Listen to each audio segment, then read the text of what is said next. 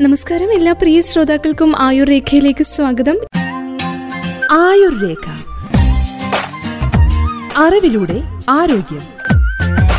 ഇന്ന് ആയുർരേഖയിലൂടെ നമ്മൾ കേൾക്കുവാൻ പോകുന്നത് ആസ്മ എന്ന രോഗത്തെക്കുറിച്ചും ആസ്മയ്ക്ക് എടുക്കേണ്ട മുൻകരുതലിനെ കുറിച്ചും ഗർഭിണികളിൽ ആസ്മയുണ്ടാകുമ്പോൾ ശ്രദ്ധിക്കേണ്ട പ്രത്യേക ആരോഗ്യകരമായിട്ടുള്ള കാര്യങ്ങളെക്കുറിച്ചുമാണ് പാരിസ്ഥിതികമോ ആന്തരികമോ ആയ വിവിധ ഘടകങ്ങൾ മൂലം പെട്ടെന്ന് അസ്വസ്ഥമാകുന്ന വ്യക്തികളിൽ ശ്വാസനാളത്തിന്റെ സങ്കോചം മൂലവും ശ്വാസോച്ഛ്വാസം ബുദ്ധിമുട്ടുണ്ടാകുന്ന ഒരു വിട്ടുമാറാത്ത ശ്വാസകോശ സംബന്ധമായിട്ടുള്ള ഒരു പ്രശ്നം തന്നെയാണ് ആസ്മ എന്നത്. ജനിതക ഘടകങ്ങളും പാരിസ്ഥിതിക ഘടകങ്ങളും തമ്മിലുള്ള ഒരു പരസ്പര ബന്ധമാണ് ആസ്മ വരാനുള്ള ഒരു പ്രധാനപ്പെട്ട കാരണമായി ആരോഗ്യ വിദഗ്ധർ പറയുന്നത്. ജനിതകപരമായി അനുകൂലിക്കുന്ന വ്യക്തികൾക്ക് മാത്രമേ സാധാരണയായി ആസ്മ ഉണ്ടാകൂ. പരിസ്ഥിതിയിൽ നിന്നുള്ള പൊടി വീട്ടിനുള്ളിലെ പൊടി ചെറിയ പ്രാണികൾ പൂമ്പൊടികൾ പക്ഷികളുടെ വിസർജനം ഫംഗസ് പ്രതികൂലമായ തീവ്രമായ താപനില ചിരി മറ്റു എന്തെങ്കിലും വികാരങ്ങൾ വ്യായാമങ്ങൾ ചില തരത്തിലുള്ള മരുന്നുകൾ ഇങ്ങനെ പലതും ആസ്മ ഒരാളിൽ ഉണ്ടാകാനുള്ള പ്രേരക ഘടകങ്ങളാണ്. കഷ്ടപ്പെട്ട് ശ്വാസോച്ഛ്വാസം ചെയ്യുക നെഞ്ചിറുകുന്ന അവസ്ഥയിൽ ശ്വാസം മുട്ടൽ ഉണ്ടാവുക ചുമയുണ്ടാവുക ഇതൊക്കെയാണ് പ്രകടമായ ആസ്മ രോഗത്തിന്റെ ലക്ഷണങ്ങൾ. സ്പൈറോമെട്രി അല്ലെങ്കിൽ ശ്വാസകോശ പ്രവർത്തന പരിശോധനയ്ക്കൊപ്പം ശ്വാസമുട്ടലിന്റെ സാന്നിധ്യവും ബ്രോങ്കോഡൈലേറ്റർ മരുന്ന് കഴിക്കുന്നതിന് മുൻപും ശേഷവും നടത്തുന്ന ശ്രമങ്ങളെ ആശ്രയിച്ചിട്ടുള്ള ഒരു പരിശോധനയുണ്ട്. ശ്വാസകോശ പ്രവർത്തന പരിശോധന. ബ്രോങ്കോ ഡയലേറ്റുകൾക്ക് ശേഷം ശ്വാസകോശത്തിന്റെ പ്രവർത്തനം മെച്ചപ്പെടുകയാണെങ്കിൽ ആ വ്യക്തിക്ക് ആസ്മ ഉണ്ടാകാനുള്ള സാധ്യത കൂടുതലാണ്. ഇതൊക്കെ പരിഗണിച്ചാണ് ഇതൊക്കെ പരിഗണനയിൽ വെച്ചുകൊണ്ടാണ് ആരോഗ്യ വിദഗ്ധർ ആസ്മ രോഗനിർണയം നടത്തുന്നത്. ആസ്മയ്ക്കുള്ള മറ്റ് പരിശോധനകളെ കുറിച്ച് പറയുമ്പോൾ peak flow meter bronchial challenge test allergy പരിശോധന ബ്രീത്ത് നൈട്രിക് ഓക്സൈഡ് ടെസ്റ്റ് 室 കഫത്തിലെ ഇസിനോഫിൽ ഘടകത്തിന്റെ അളവെടുക്കുന്ന പരിശോധന ഇങ്ങനെയുള്ള കുറേയേറെ പരിശോധനകൾക്ക് ശേഷമാണ് ചികിത്സ നിർണയിക്കുക ശ്വസിക്കുന്ന മരുന്നുകളിൽ ബ്രോങ്കോഡൈലേറ്ററുകളോ സ്റ്റിറോയിഡുകളോ ആകാം. ആസ്മയ്ക്കുള്ള മരുന്നുകൾ എന്ന് പറയുമ്പോൾ അവയെ വീണ്ടും രണ്ടായിട്ട് തരംതിരിച്ചിട്ടുണ്ട്.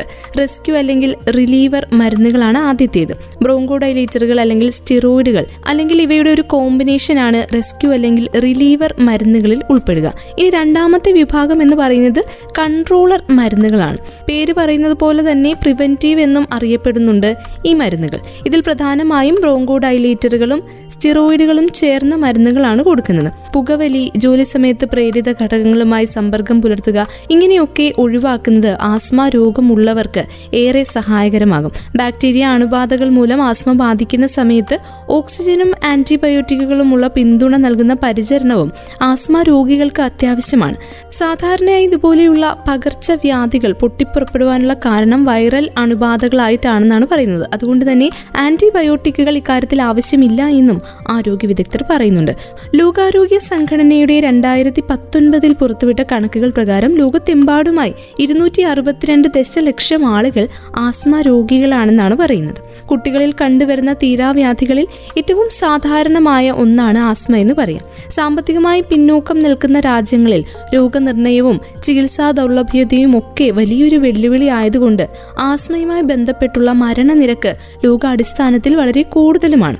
പോയ വാരമായിരുന്നു ലോക ആസ്മ ദിനം. ലോക ആസ്മ ദിനത്തിലെ ഈ വർഷത്തെ സന്ദേശം എന്നത് ആസ്മ ചികിത്സയിലെ വിടവുകൾ നികത്തുക എന്നതായിരുന്നു. ചുമ ശ്വാസം മുട്ടൽ വലിവ് നെഞ്ചിനുണ്ടാകുന്ന മുറുക്കം ഇവയൊക്കെ ആസ്മയുടെ ലക്ഷണങ്ങളിൽ പെടുന്നവയാണ്.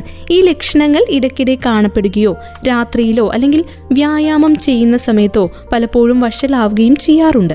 വൈറൽ അണുബാധകൾ പൊടി പുക കാലാവസ്ഥയിലെ മാറ്റങ്ങൾ പൂമ്പൊടികൾ മൃഗങ്ങളുടെ രോമങ്ങളും തൂവലുകളും ശക്തമായുള്ള സുഗന്ധദ്രവ്യങ്ങൾ സോപ്പ് ഇവയൊക്കെ ആസ്മ വഷളാക്കുന്ന ട്രിഗറുകളായി വർത്തിച്ചേക്കാം. കൃത്യമായ ചികിത്സ ലഭിക്കാത്ത രോഗികൾക്ക് ഉറക്കക്കുറവും പകൽ സമയത്തെ ക്ഷീണം ഏകാഗ്രത നഷ്ടപ്പെടൽ എന്നിവയും കണ്ടേക്കാം. ഇത് ചിലപ്പോൾ പഠനത്തെയും ജോലിയെയും ബാധിക്കുന്ന അവസ്ഥയിലേക്ക് എത്താം. ചില രോഗികളുടെ കാര്യം പറയുമ്പോൾ ഗുരുതരമായി അടിയന്തര ആരോഗ്യ പരിചരണം പോലും ആവശ്യമായി വന്നേക്കാം. ഏറ്റവും കഠിനമായ അവസ്ഥകളിൽ മരണത്തിന് പോലും കാരണമായേക്കാം ആസ്മ രോഗം ആസ്മ രോഗികളായ അടുത്ത ബന്ധുക്കളുള്ളവർ അലർജികളുള്ളവർ ഇങ്ങനെയുള്ളവർക്ക് ആസ്മ ഉണ്ടാകാനുള്ള സാധ്യത കൂടുതലാണ്.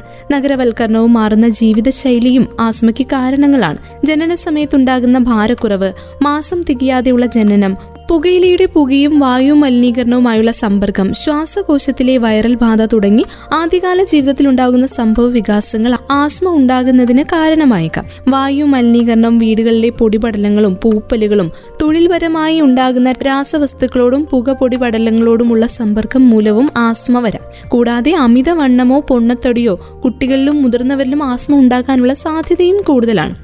കുട്ടികളുടെയും മുതിർന്നവരെയും കാര്യത്തിൽ വ്യത്യസ്തമായ രീതിയിലല്ല ആസ്മ വരുന്നത്. ഒരേപോലെ പ്രകടമാവുന്ന രോഗമാണ് ആസ്മ. വിട്ടുമാറാത്ത ചുമ ശ്വാസം മുട്ടൽ കഫക്കെട്ട് കുറുങ്ങൽ എന്നിവയും കുഞ്ഞുങ്ങളിൽ ശരീരഭാരം കുറയുക വിട്ടുമാറാത്ത ശ്വാസകോശ അണുബാധകളുമാണ് പ്രധാനപ്പെട്ട ആസ്മ രോഗ ലക്ഷണങ്ങൾ.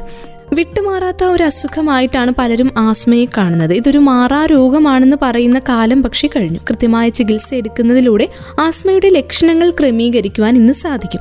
വളരെ കുറച്ച് മരുന്നുകൾ കൊണ്ടോ മരുന്നില്ലാതെയോ ആസ്മയെ നിയന്ത്രിക്കാൻ ആരോഗ്യരംഗം ഇന്ന് സജ്ജമാണ്. ഓരോ വ്യക്തിക്ക് അനുസരിച്ചാണ് ചികിത്സ നൽകുന്നത്. ആസ്മ രോഗം ഏത് ഘട്ടത്തിലെത്തി എന്നതിനനുസരിച്ച് രോഗലക്ഷണം കാണിക്കും. അതിനനുസരിച്ചിട്ടുള്ള മരുന്നുകളാണ് രോഗിക്ക് നൽകുക. കഠിനമായ ആസ്മ രോഗികൾക്കും നവീകരിച്ച ചികിത്സാ രീതികൾ ഇന്ന് ലഭ്യമാണ് ലഭ്യമാണ് ഉദാഹരണത്തിന് allergen immunotherapy പോലെയുള്ളവ anti I G E treatment bronchial thermoplasty. നവീകരിച്ച മരുന്നുകളായിട്ടുള്ള അൾട്രാ ലോങ് ആക്ടിംഗ് ഡ്രഗ്സ് ഇവയൊക്കെയാണ് ഇന്ന് നൂതനമായിട്ടുള്ള ചികിത്സാ രീതികൾ ആസ്മയുടെ രംഗത്ത് നിൽക്കുന്നത്. ആസ്മയെക്കുറിച്ചുള്ള ഏറ്റവും വലിയ തെറ്റിദ്ധാരണ എന്നത് ഇൻഹെയിലർ തെറാപ്പിയോടുള്ള അവഗണനയാണ്. ഇൻഹെയിലർ ഉപയോഗിക്കുന്നതിലൂടെ മരുന്ന് ശ്വാസകോശത്തിലേക്ക് വളരെ പെട്ടെന്ന് എത്തുന്ന ഒരവസ്ഥയുണ്ട്. മരുന്നിന്റെ ഡോസ് കുറച്ച് മതി എന്നത് തന്നെയാണ് ഇൻഹേലർ തെറാപ്പിയുടെ ഏറ്റവും വലിയ ഗുണം. ശ്വാസകോശത്തിൽ മാത്രമായി എത്തുന്നു അതുകൊണ്ട് പാർശ്വഫലങ്ങൾ കുറയുന്നു എന്നൊരു കാരണവുമുണ്ട്. മരുന്നിന്റെ പ്രവർത്തനം വേഗത്തിലായതുകൊണ്ട് വേഗത്തിലുള്ള ആശ്വാസവും രോഗികൾക്ക് ലഭിക്കും. കുറഞ്ഞ ചികിത്സാ ചെലവുമാണ് ഗുളികയെ അപേക്ഷിച്ച് വളരെ കുറച്ച് മരുന്നുകൾ ഉപയോഗിച്ചാലും മതി. ഇൻഹേലർ ഉപയോഗിക്കുന്നതിലൂടെ പ്രമേഹം വരാനുള്ള സാധ്യതയുമില്ല. അമിതവണ്ണം ഉണ്ടാകാനുള്ള സാധ്യതയും കുറവാണ്. എന്നാൽ മറ്റു മരുന്നുകൾ കഴിക്കുമ്പോൾ പാർശ്വഫലമായി അമിതവണ്ണത്തിന് സാധ്യതയുണ്ട്. കടുത്ത ആസ്മ രോഗികൾക്ക് ഇടയ്ക്കിടെ ഇൻഹേലർ ഉപയോഗിക്കേണ്ടി വരുന്നുണ്ട്. അല്ലാത്ത പക്ഷം മരുന്നുകൾ സ്വീകരിക്കുന്ന റിസപ്റ്ററുകളുടെ എണ്ണം കുറഞ്ഞു വരും. അതുമൂലം ആസ്മയുടെ മരുന്നുകൾ പിന്നീട് ഉപയോഗിക്കുമ്പോൾ അതിന് ഫലപ്രാപ്തി ലഭിക്കുകയില്ല. കാലാവസ്ഥ മാറുമ്പോൾ ആസ്മ രോഗത്തിന്റെ തീവ്രത കൂടും. വരണ്ട കാലാവസ്ഥയിൽ നമ്മുടെ ശ്വാസനാളങ്ങളിൽ ഇൻഫ്ലമേറ്ററി മീഡിയേറ്റർസ് കൂടുതൽ പുറത്തു വരുന്നത് വഴി രോഗിക്ക് കൂടുതൽ ബുദ്ധിമുട്ട് അനുഭവപ്പെടുന്ന അവസ്ഥയിലേക്ക് ചിലപ്പോൾ എത്തിയേക്കാം. കാലാവസ്ഥാ വ്യതിയാനങ്ങൾ അനുസരിച്ച് ആസ്മ രോഗികൾ ഡോക്ടറെ കണ്ട് കൃത്യമായ മരുന്നുകൾ നേരത്തെ കരുതിയിരിക്കേണ്ടതുണ്ട്. കുട്ടികൾ പ്രായമേറിയവർ അസുഖം കൂടുതലുള്ളവർ തുടങ്ങിയവർക്ക് ചിലപ്പോൾ ഇത് ശരിയായി ചെയ്യാൻ സാധിക്കണമെന്നില്ല. ഇൻഹെയിലർ ശരിയായി ഉപയോഗിക്കാൻ സാധിക്കണമെന്നില്ല. അവർക്ക് സ്പ്രേയോടൊപ്പം സ്പേസർ എന്നൊരു ഉപകരണം കൂടി ഘടിപ്പിച്ച് ഇൻഹേലർ ശരിയായി ഉപയോഗിക്കാൻ സാധിക്കും. സ്പ്രേ സ്പേസറിൽ ഘടിപ്പിച്ചതിന് ശേഷം മരുന്ന് കുറ്റി അമർത്തുമ്പോൾ മരുന്ന് സ്പേസറിന് അകത്ത് തങ്ങും. ഇതിൽ നിന്ന് രോഗിക്ക് മരുന്ന് സ്പേസറിന്റെ മൗത്ത് പീസിലൂടെ സാവധാനം വലിച്ചെടുക്കാൻ സാധിക്കും. ആസ്മ രോഗികൾ അവരുടെ ആസ്മ വഷളാക്കുന്ന ട്രിഗറുകൾ തിരിച്ചറിഞ്ഞ് അവയുമായുള്ള സമ്പർക്കം പരമാവധി ഒഴിവാക്കാൻ വേണം ശ്രദ്ധിക്കാൻ.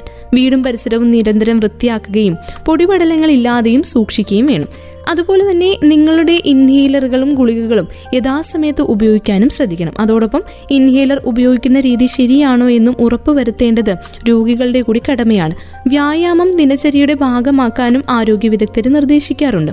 ആസ്മ ബാധിതരുടെ ജീവിത നിലവാരം ഉയർത്തുന്നതിന് ആസ്മ ചികിത്സയിലുള്ള വിടവുകൾ നികത്തേണ്ടത് അനിവാര്യമാണ്. ആസ്മ നിയന്ത്രണത്തിന് ഏറ്റവും ഫലപ്രദമായ രീതിയാണ് ഇൻഹേലർ വഴിയുള്ള ചികിത്സ. ഇന്ന് നിലവിലുള്ള ഏറ്റവും സുരക്ഷിതമായതും. എന്നാൽ ഏറെ തെറ്റിദ്ധരിക്കപ്പെട്ടതായിട്ട് ആയിട്ടുള്ള ചികിത്സാ രീതിയും ഇതാണ്. ആസ്മയ്ക്കുള്ള ഇൻഹേലർ രൂപത്തിലുള്ള മരുന്നുകൾ വളരെ രൂക്ഷതയേറിയവയാണെന്നും മറ്റു നിവൃത്തിയില്ലെങ്കിൽ മാത്രമേ അത് ഉപയോഗിക്കാവൂ എന്നുമാണ് പലരും കരുതുന്നത്. ഇത് തികച്ചും തെറ്റായ ഒരു കാര്യമാണ്. ഇൻഹേലറുകളിൽ മരുന്നിന്റെ അളവ് വളരെ കുറവാണ്. പലപ്പോഴും നാം ഉപയോഗിക്കുന്ന ഗുളികകളുടെ നൂറിലൊരു അംശം മാത്രമേ ഇൻഹേലറുകളിൽ ഉണ്ടാവൂ. ഗുളികകളും മറ്റും ഉപയോഗിക്കുമ്പോൾ അവ ആദ്യം ദഹനേന്ദ്രിയങ്ങളിലെത്തി അവിടെ നിന്ന് ശരീരത്തിന്റെ എല്ലാ ഭാഗത്തിലേക്കും എത്തുകയാണ് ചെയ്യുന്നത്.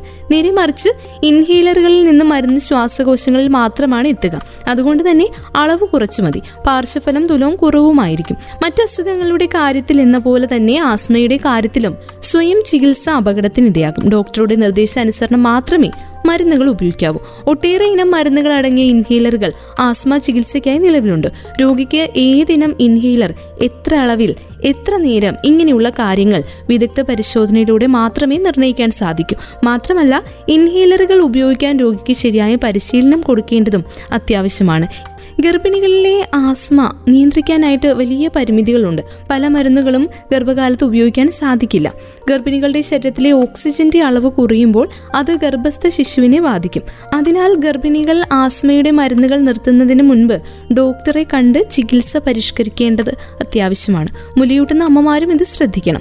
ഗർഭിണികളിലെ ആസ്മ ചികിത്സയുടെ പ്രധാന ലക്ഷ്യം എന്നുള്ളത് ഗർഭസ്ഥ ശിശുവിന് ഓക്സിജൻ കിട്ടാത്ത അവസ്ഥ ഉണ്ടാകാതിരിക്കുകയാണ് ഗർഭിണികളിൽ ആവശ്യമില്ലാത്ത മരുന്നുകൾ അതുകൊണ്ടാണ് ഒഴിവാക്കണമെന്ന് പറയുന്നത്. കാരണം മിക്ക മരുന്നുകളും അമ്മയിൽ നിന്നും മറുപിള്ളയിലൂടെ ഗർഭസ്ഥ ശിശുവിൽ എത്തിച്ചേരുന്നു. അതുകൊണ്ടാണ് ഇൻഹേലർ മരുന്നുകൾ ഗർഭിണികളിൽ ഏറ്റവും സുരക്ഷിതമെന്നും പറയുന്നത്. എന്നാൽ ആവശ്യമെന്ന് കണ്ടാൽ മറ്റു മരുന്നുകളും ഉപയോഗിക്കാതിരുന്നാൽ ചിലപ്പോൾ അസുഖം ഗുരുതര അവസ്ഥയിൽ എത്തുകയും ഗർഭസ്ഥ ശിശുവിന് ഓക്സിജൻ കിട്ടാതിരിക്കുകയും ചെയ്യും. ഇങ്ങനെയുള്ള അവസ്ഥകൾ വന്നു കഴിഞ്ഞാൽ അത് ചിലപ്പോൾ ഗർഭസ്ഥ ശിശുവിന്റെ വളർച്ചയെയും മസ്തിഷ്ക വികസനത്തെയും ബാധിക്കാം. ആസ്മ രോഗികളായ ഗർഭിണികളിൽ ഉണ്ടാകുന്ന പനി ജലദോഷം ശ്വാസകോശ അണുബാധ എന്നിവ കൃത്യമായി ചികിത്സിക്കേണ്ടതുണ്ട്. അല്ലെങ്കിൽ ഇവ ആസ്മരോഗം ഗുരുതരമാകുന്നതിന് കാരണമാകും. ഗുരുതരാവസ്ഥയിലുള്ള ആസ്മ അമ്മയ്ക്കും കുഞ്ഞിനും ഒരുപോലെ അപകടകാരി ആയതുകൊണ്ട് ഇങ്ങനെയുള്ള ആസ്മ രോഗികളെ ആശുപത്രിയിൽ പ്രവേശിപ്പിച്ച് ചികിത്സിക്കുന്നതാവും ഏറ്റവും ഉത്തമം. പ്രസവ സമയത്ത് സാധാരണയായി ആസ്മ അധികരിക്കുന്ന അവസ്ഥകൾ ഉണ്ടാവാറില്ല. ഈ സമയത്തും ഇൻഹേലറുകൾ തുടർന്ന് ഉപയോഗിക്കേണ്ടതാണ് രോഗം അത്രയ്ക്ക് മൂർച്ഛിച്ച അവസ്ഥയിലാണ് ഉള്ളതെങ്കിൽ. പ്രസവാനന്തരം മുലയൂട്ടുന്നതിന് ആസ്മ രോഗം ഒരു തടസ്സമല്ല. ആസ്മ ചികിത്സയ്ക്ക് അമ്മ സാധാരണ ഉപയോഗിക്കുന്ന മരുന്നുകളൊന്നും മുല കുടിക്കുന്ന കുട്ടികൾക്ക് ഹാനികരവുമല്ല. ആസ്മ രോഗികൾ കുട്ടികളെ മുലയൂട്ടുന്ന സമയത്ത് കുട്ടികൾക്ക് ആസ്മ വരാനുള്ള സാധ്യത കുറയുന്നതായും ചില പഠനങ്ങൾ തെളിയിക്കുന്നുണ്ട്. സന്തോഷത്തിന്റെയും ആഘോഷത്തിന്റെയും നാളുകളായ ഗർഭകാലം ആസ്മ പോലുള്ള രോഗത്താൽ വികൃതമാകുന്നത് തടയാൻ ഒരേ ഒരു മാർഗമാണ് ആരോഗ്യ വിദഗ്ധരും നിർദ്ദേശിക്കുന്നത്. ശരിയായ ശാസ്ത്രീയമായ രോഗനിയന്ത്രണ രീതി. ഗർഭിണികളുടെ ആസ്മ നിയന്ത്രിക്കാനായിട്ട് പല പരിമിതികളും ഉണ്ടെങ്കിലും ശരിയായ രീതിയിലുള്ള രോഗനിയന്ത്രണ രീതി വേണം ഇക്കാര്യത്തിൽ നമ്മൾ അവലംബിക്കേണ്ടത്.